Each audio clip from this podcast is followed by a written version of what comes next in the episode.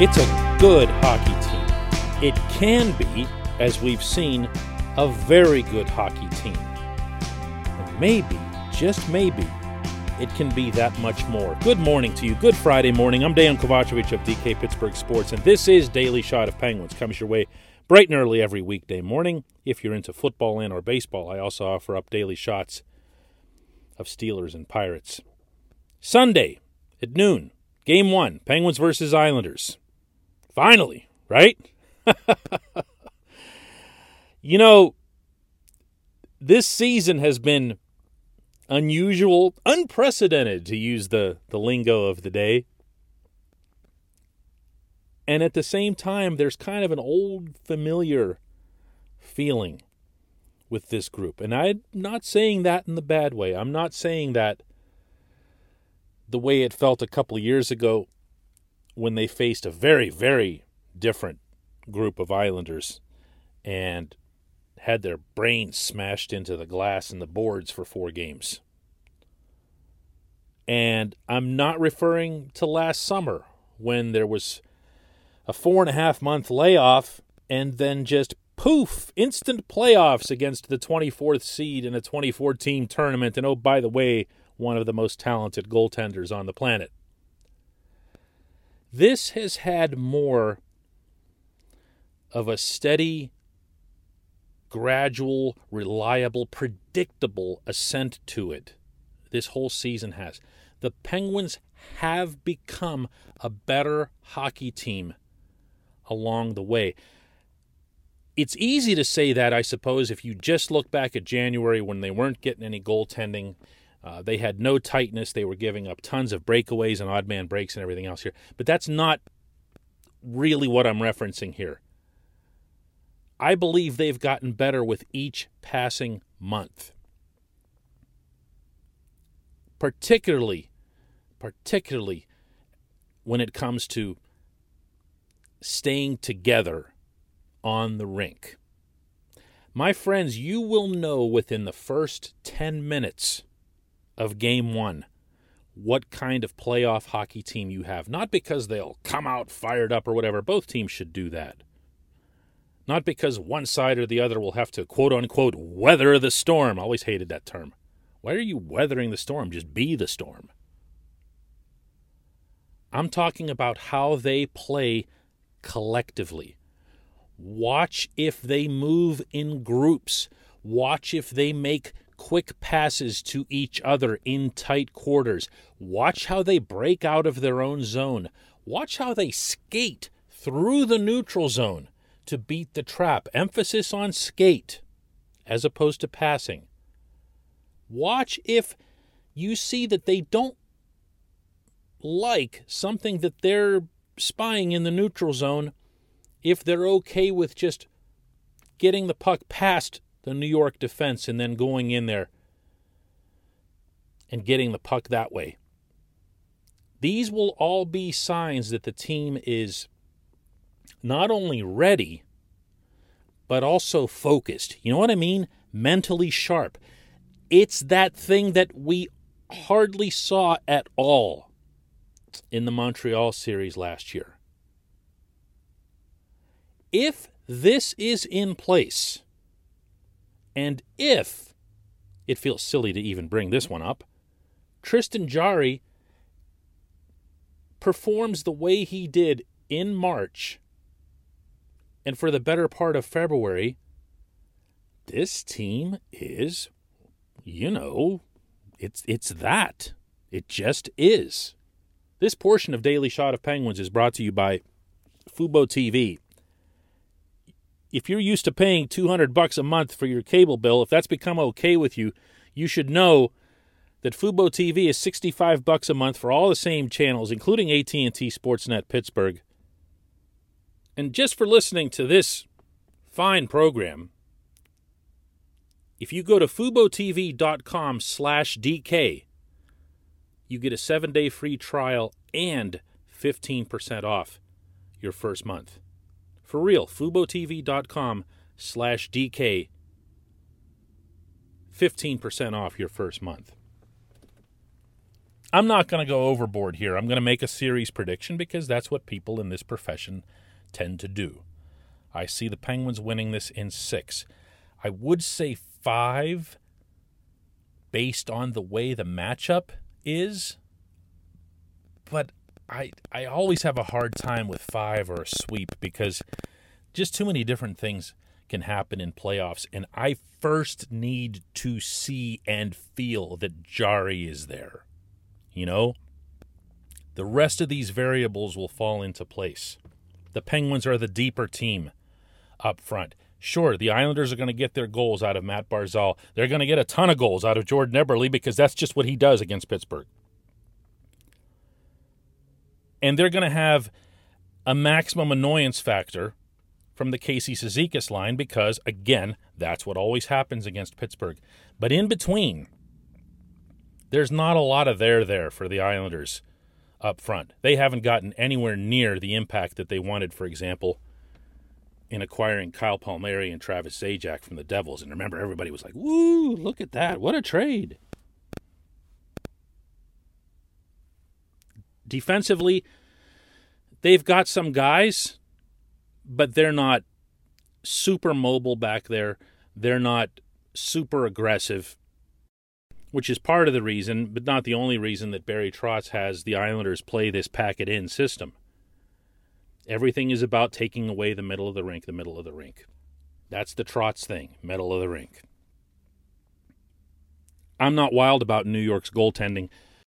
I've never been all that high on Semyon Varlamov, including when he was in Colorado. There's always been an inconsistency there. This isn't, again, the New York team from a couple of years ago. They really have very, very few similarities. And, hey, it's worth repeating, although you'll have heard this a million times this week. By the time I say it for the millionth and first time, Penguins did win six of these eight games. And they did so on merit because they they can outskate these guys, and they will outskate these guys. They'll win. The bigger question for me is what they do with it. What is the next level that this team can achieve within this first round? Because they will need it. They will need it after that. They will need to continue climbing in all facets, primarily in terms of staying together and puck possession. You're going to hear about that again and again and again from me through these playoffs. When this team sticks together, it defends well. And when it defends well, it scores goals. It scores goals like happenstance because there's that much talent on this team.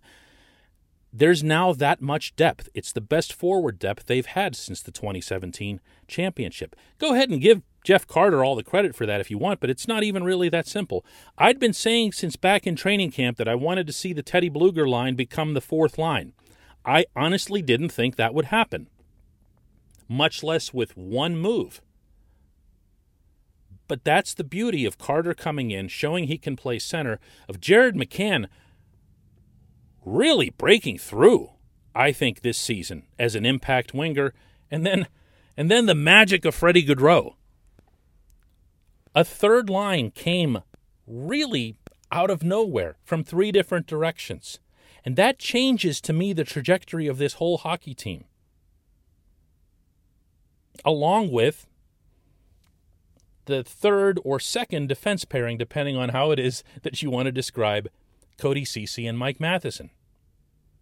No one knew what the Penguins had in either guy. Not for this season. No chance. Maybe Jim Rutherford. We'll give him credit since he acquired both guys last summer.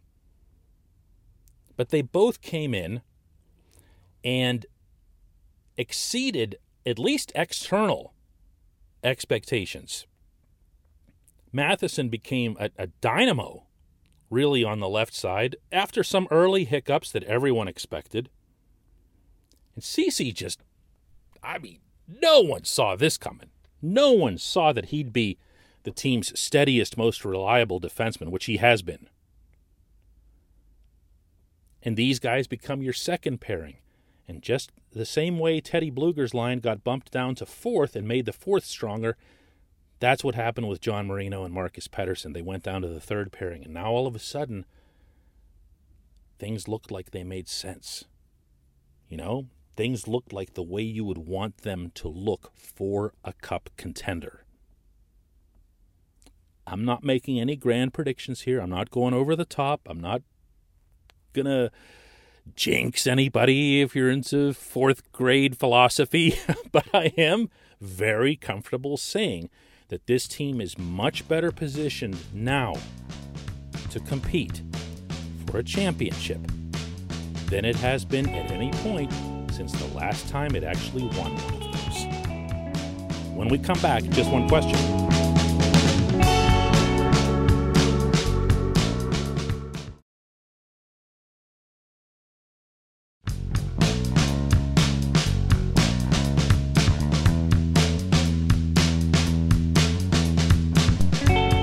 Back. It's time for just one question, and that's brought to you always on this program by the good people at the Greater Pittsburgh Community Food Bank, where they are committed to providing food for all of our neighbors in need across Western Pennsylvania.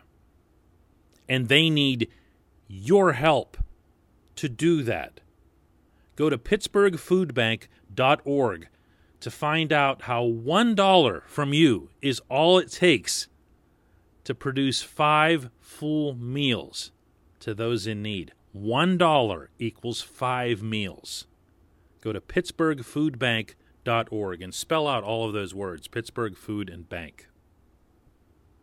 Today's question comes from Carl, who asks Given Sid's age, his style of play, and the condensed schedule that the Penguins just went through, did playing 20 to 23 minutes per game down the stretch impact his performance in any way, and is it relevant moving forward? You know, Carl, I was wondering about this myself probably about two, three weeks ago before some guys started to come back, before you started to see Kasperi Kapanen and then eventually Geno come back. And really doubly so before Jeff Carter arrived because we did see Sid playing a lot of minutes, and it wasn't just Sid, it was his whole line. And I know Sid's older than those guys, but Jake's smaller. And you run the risk with Jake that he's going to get broken by somebody who's really big the more he plays. And all those guys did, all three of them, I'm purposely lumping them together spend so much time together on the ice, not just at five on five, but also as the top power play unit. And these guys I thought held up pretty well. Were they as dynamic toward the end of that as they were at different points in the middle? No, probably not. But I have a feeling that these few days that the Penguins have had uh, not just to practice, but like yesterday, they were just given the day off. They were nowhere near the rink. Today, they're back at practice at PPG Paints Arena. But they've had uh, some downtime. They've had some healing time. They've had some me time, you know, to get away from everything. And without being Sid uh, and being in his head to know how he's feeling physically and mentally and everything else here, I'd be really, really surprised if, based on what we did see of him in the final few regular season games, if this won't be enough. I didn't see any significant downturn to answer your actual question.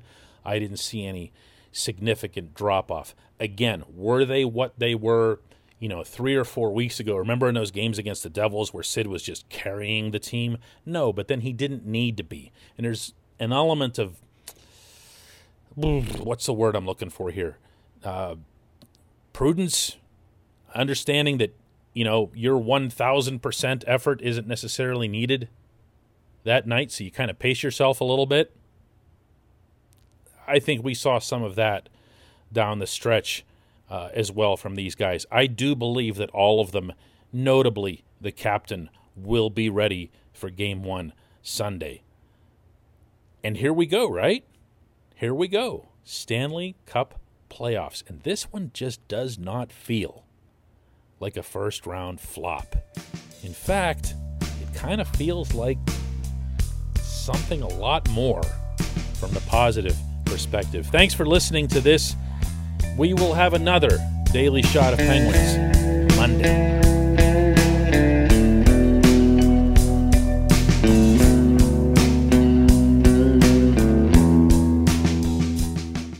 Point Park University in the heart of downtown Pittsburgh, they understand there's no substitute for real world experience and career building connections. Their innovative curriculum engages students with distinctive experiential learning opportunities. Point Park's pioneering co op program empowers qualified students to work in full time, paid positions with their corporate partners while earning college credits. Visit pointpark.edu/slash works to learn more. Career ready. That's the point. Point Park University. Your front door, your car, your gym locker, your gun. Safety is a habit. Learn more about how to keep guns safe and secure. Visit projectchildsafe.org.